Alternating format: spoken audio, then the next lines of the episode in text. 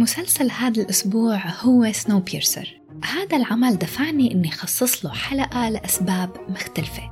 طبعا السبب الأول هو حبي الشخصي لمتابعة أعمال الإثارة والتشويق وقصص ما بعد نهاية العالم. ويمكن هذا الشيء واضح من اختياراتي. والسبب الثاني لاختياري لسنو بيرسر هو أني رح أستمتع كتير بذكر نقاط الضعف يلي فيه لأنها بتتمحور بشكل كبير حول عامل التمثيل والشخصيات وبنائها يلا مع بعض لنحكي أكثر عن المسلسل بنقاط القوة ونقاط الضعف يلي فيه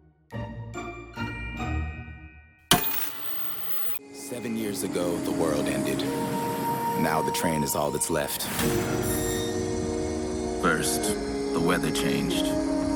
In the final days of the freeze, the rich retreated to Narc. سنو بيرسر عم يعرض على نتفليكس وهو حاليا بالموسم الثاني بتحتوي المواسم على عشر حلقات. الجدير بالذكر أنه المسلسل تم تجديده للموسم الثالث حتى قبل عرض الموسم الثاني وهذا الشيء حمسني لمتابعته. المسلسل مقتبس من كتب مصورة فرنسية نشرت بالثمانينات وأيضا من فيلم تم عرضه بال 2013 بنفس العنوان وكان من بطولة كريس أفنز يعني كابتن أمريكا. أنا شخصيا لم أقرأ الكتب وما شاهدت الفيلم. فتعرفت على Snowpiercer لأول مرة هذا العام وهو بالأصل من إنتاج TNT. المسلسل بيحمل مشاهد كتيرة وعديدة من العنف والدماء ومشاهد تعذيب قاسية. ولهذا السبب أنا بحس أنه بيناسب المشاهدين فوق ال 18 بالفكرة العامة للمسلسل فهو بتدور أحداثه بعد نهاية العالم. بسبب انخفاض درجة حرارة كوكب الأرض بشكل جذري هذا الأمر بيجعل من العيش على الأرض أمر مستحيل.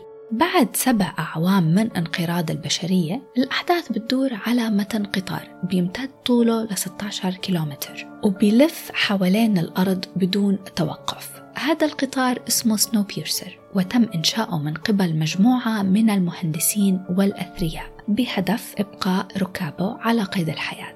هي الفكرة العامة للمسلسل ولكن القصة بشكل خاص فهي بتدور حول الفوارق الطبقية بين الركاب يلي عددهم تقريبا 3000 شخص. فهن بينفصلوا لثلاث طبقات اجتماعية. الأغنياء يلي مولوا القطار وعايشين حياة الرفاهية التامة والطبقة الثانية يلي هي العاملة وبالأخير طبقة الدرجة الثالثة يلي أصلا دخلوا على القطار بشكل غير قانوني ومن دون ما يكون عندهم تذاكر واحتلوا مؤخرة القطار. وبسبب التفرقة الطبقية وخاصة الظلم والعنف الموجه نحو سكان الدرجة الثالثة هذا الشيء بيولد حقد وكره وغضب بيدفع الراكبين على الثورة ضد النظام السائد على القطار. هلأ لنيجي لعوامل القوة بالمسلسل. عامل القوة الأول بالمسلسل هو القصة. القصة العامة للمسلسل يلي هي نجاة واستمرار البشرية. هلا أكيد بيطغى على الجو العام لسنو بيرسر الطابع المظلم والكئيب من دون شك وهذا الشيء طبيعي بهيدا الأنواع من الأعمال. وبهذا المسلسل بيزيد من الكآبة إنه الأحداث بتدور داخل القطار يعني كل شيء مغلق ومعتم.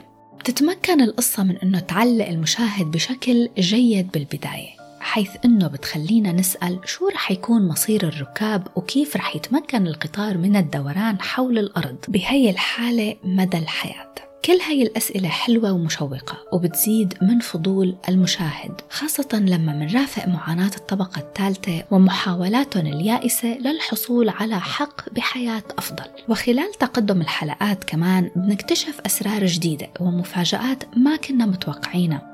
يلي بتزيد من جمال الفكرة الرئيسية. ومن هيدا الأسرار والمفاجآت كمان بتفتح مجال جديد لقصص فرعية. عامل القصة بوجهة نظري بيتراجع شوي مع تقدم الحلقات حيث إنه بتبدأ القصة بأخذ طرق جديدة وبتدخل بتفاصيل أخرى. ما كتير بتفيد أو بالأصح ما كتير بتضيف أهمية للمغزى الرئيسي. رح أحكي عن هي النقطة أكثر بعد شوي. خلينا بالجانب الإيجابي. هلأ كمان بالجانب الإيجابي للمسلسل تيجي شخصية ميلاني كافل وبتقوم بأداء الدور الممثلة المبدعة جينيفر كونيلي المعروفة بأفلام سابقة مثل A Beautiful Mind و Requiem for a Dream و He's Just Not That Into You وغيرها الكثير من الأدوار. بهذا العمل بتاخذ جينيفر كونيلي دور ميلاني وهي المهندسة يلي صممت Snowpiercer ويلي كمان بتدير شؤون القطار. الشخصية هي بالتحديد بتشهد تطور كبير خلال الحلقات والدور نفسه له أبعاد كتيرة وعميقة. هاي الشخصية محملة بعبء مسؤولية إبقاء البشرية على قيد الحياة وأجبرتها الظروف على تقديم تضحيات هائلة ورهيبة. ميلاني دور معقد جدا وشخصيتها مليئة بالتناقضات. إلا أنه هدفها الرئيسي من كل تصرفاتها بيبقى واحد وهو استمرار الحياة. جينيفر كونيلي تمكنت من تقديم هي الشخصية بأسلوب رائع بتخلي كل المشاهدين يتفاعلوا معها إما بالكره أو بالعطف. ما بتفقد اهتمام المشاهد أبدا على الإطلاق. حتى ببعض الأحيان يلي المسلسل ممكن يفقد اهتمام المشاهد تبقى هي العنصر الراكز والرئيسي لتخلي المتابع مستمر بالمشاهدة. Attention all passengers. Wilford Industries wishes you good morning. Mr. Wilford would like to address the rumors of disturbances in the tail. Let me assure you, your security is our highest priority.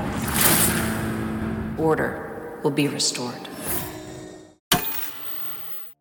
هلأ لننتقل لعوامل الضعف بس قبل ما فوت بنقاط الضعف يلي أنا حابة أتوجه لها بحب وضح إنه ما رح أتطرق للنواحي التقنية بالمسلسل.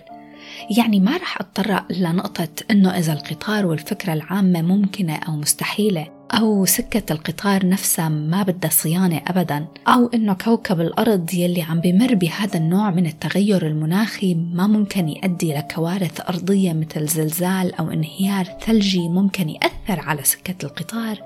أو إنه شكل القطار من الداخل يعني مو منطقي ببعض الأحيان. أنا ما رح أحكي عن هي الأمور لأنه خلص لما قررت الاستمرار بمشاهدة هذا العمل نوعا ما سلمت للأمر الواقع وتغاضيت عن بعض الأمور بهدف الاستمتاع ومتابعة شو رح يصير بالآخر. عودة لنقاط الضعف يلي حابة أتوجه لها. باعتقادي الشخصي أنه المسلسل ما عم يعرف يحدد شو بده. ما عم يقدر يقرر شو هي القصة الرئيسية يلي عم بيركز عليها. بأعمال ما بعد نهاية العالم ورح أخذ مسلسل The Walking Dead على سبيل المثال. The Walking Dead من الأول كان واضح وحدد للمشاهد شو رح يتابع. يعني ما شتتوا لنا تفكيرنا بموضوع إذا ممكن نكتشف علاج للفيروس أو ممكن نرجع الأموات للحياة مرة تانية أو ركزوا على فكرة مين السبب بانتشار الفيروس. لا خلص من البداية فهمنا إنه نحن عم نرافق مجموعة من الأشخاص مترابطين مع بعض بمحاولة يائسة منهم للبقاء على قيد الحياة وحماية بعضهم البعض من البشر أكثر من حماية بعضهم البعض من الزومبيز. سنو بيرسر ضايع. بالأول بيفتتحوا القصة بجريمة قتل بتجبر ميلاني يلي مستلمة شؤون القطار بتجبرها للجوء إلى أحد الأشخاص الموجودين بمؤخرة القطار لأنه كان محقق بالسابق. هاي بالأول. بعدين شوي وبطريقة مهمشة تيجي فكرة إذا الإنسان ممكن يرجع يعيش على الأرض أو لا. بعدين بتفوت قصص ثورة الطبقات على بعضها ومعارك وسفك دماء وإلى آخره من ردات الفعل الغير منطقية. نقطة ردات الفعل الغير منطقية رح أحكي عنها بعدين. هلأ خلينا بهاي النقطة. Snowpiercer ذكرني نوعا ما بنفس الشعور لما كنت عم تابع مسلسل عرض بال 2013 وهو Under the Dome. Under the Dome مقتبس من رواية لستيفن كينج وتم إلغائه بعد ثلاث مواسم. هذا المسلسل ببدايته كان قوي بس بعدين مع تقدم الحلقات بتفقد القصة الرئيسية هيكلها وشكلها الأساسي. وما عاد نفهم إنه شو الفكرة الأساسية أصلا يلي نحن عم نتابعها وشو الفكرة يلي عم يحاولوا العاملين على المسلسل يوصلوا لنا إياها. تشتت الأفكار ب Snow بيرسر واضح كتير. بتخلي المشاهد محتار بتحديد القصة يلي هو حابب يتابعها. أنا مثلا مهتمة لأعرف مصير البشرية وهذا الشيء حاليا أخذ 25% بس من مجمل الأحداث. مع أني بحس أنه الأعمال يلي بتتناول موضوع البوست أبوكاليبس وما بعد نهاية العالم لازم يكون العنصر الأهم للأحداث هو عنصر البقاء على قيد الحياة. وليس العلاقات الاجتماعية والثورات السياسية ضد القوانين أو فساد المجتمع الثري وغضب المجتمع الفقير وهوس بعض الأشخاص بفكرة القائد المثالي أو هوس إحدى النساء بأحد الرجال. وإلى آخره. ما عم أقول ما كان لازم هي الأشياء تكون موجودة، لا بالعكس حلو التنوع بالأفكار وطرح قصص متنوعة، بس ما تكون آخذة هي المحور الرئيسي للأحداث. وما تكون مشتتة بهي الطريقة عامل الضعف الثاني يلي كتير بهمني هو التمثيل والشخصيات صح إنه بنقاط القوة ذكرت تمثيل جينيفر كونيلي بس الموضوع بيوقف هون نوعا ما إلى جانب براعة جينيفر كونيلي بتيجي شخصية واحدة بس هي روث بتقوم بدور الممثلة أليسون رايت. غير هيك طاقم التمثيل بأكمله فيه ضعف. وهذا الضعف بيولد على الأغلب من وراء ضعف أبعاد الشخصيات نفسها. يعني رح أرجع لمسلسل The Walking Dead كمثال. The Walking Dead بكل ذكاء بخلي المشاهد متعلق بالشخصيات إذا كانت شخصية جيدة أو شريرة بغض النظر. فنحن كمتابعين منكون حابين نعرف شو مصير هالعالم وكيف رح تنتهي قصتهم وبحلقة البودكاست يلي خصصتها ل The Walking Dead ذكرت فكرة مهمة وهي إنه كيف الشخصيات بتتطور وبتتغير مع تغير وتطور الأحداث. وكمان ذكرت فكرة إنه كيف خلال المشاهدة منكون حاطين حالنا مكان هول الأشخاص. وعم نتخيل كيف ممكن كل واحد فينا يتصرف لو كنا مكانهم؟ أما سنو بيرسر أولا الشخصيات ما بتتطور. صحيح أنه مزاجها بيتغير من موقف للتاني ولكنها هي نفسها الشخصية ما بتتطور. وهون بحب وضح أنه في فرق كتير كبير. بين تصرف الشخصية العشوائي اللي غير مبني على أساس صلب وبين تغير الشخصية التدريجي يلي مبني على أساس صلب وواضح. وهيك بصير اسمه تطور الشخصية وليس مجرد تغير أو تقلب بالمزاج. سنو بيرسر لم يتقن تطور وبناء الشخصيات وكل موقف من المواقف يلي كان فيها تقلب مزاج بس تنتهي منحس إنه رجعنا لنقطة الصفر مرة تانية. الشخصية بترجع سطحية ما إلى أي أبعاد. بشكل عام الشخصيات بهذا العمل ما بتمد للإنسان بصلة أبداً.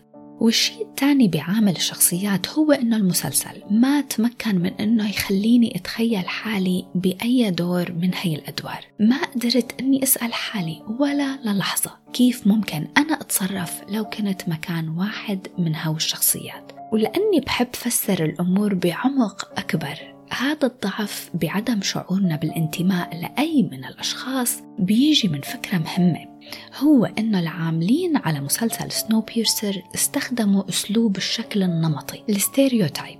إنه بشكل تلقائي كل الأشخاص يلي بينتموا للطبقة الثرية هن ناس لا مباليين ومنغمسين بملاذ الحياة. وبشكل تلقائي كل الأشخاص يلي بينتموا للطبقة الثالثة هن ناس غاضبين عنيفين متعطشين للثأر والدماء. وهذا الشيء حد من تعمق بشكل أكبر داخل خبايا نفسية الإنسان. وإذا بدي أرجع لذا Walking Dead مش بس لأنه المجموعة تابعة لريك فمعناتها أنه كلهم بيحملوا نفس الطبيعة. أو إذا تابعين للويسبرز فكلهم بيشبهوا القائد تبعهم وقوانين المجموعة لا لأنه بالواقع بواقع الحياة كل إنسان نفسيته بتتعامل مع الموقف والمأساة بشكل مختلف تماما عن الأشخاص التانيين وكلنا منتطور مع تطور الظروف والأحداث. هيك بكون وصلت لآخر الحلقة.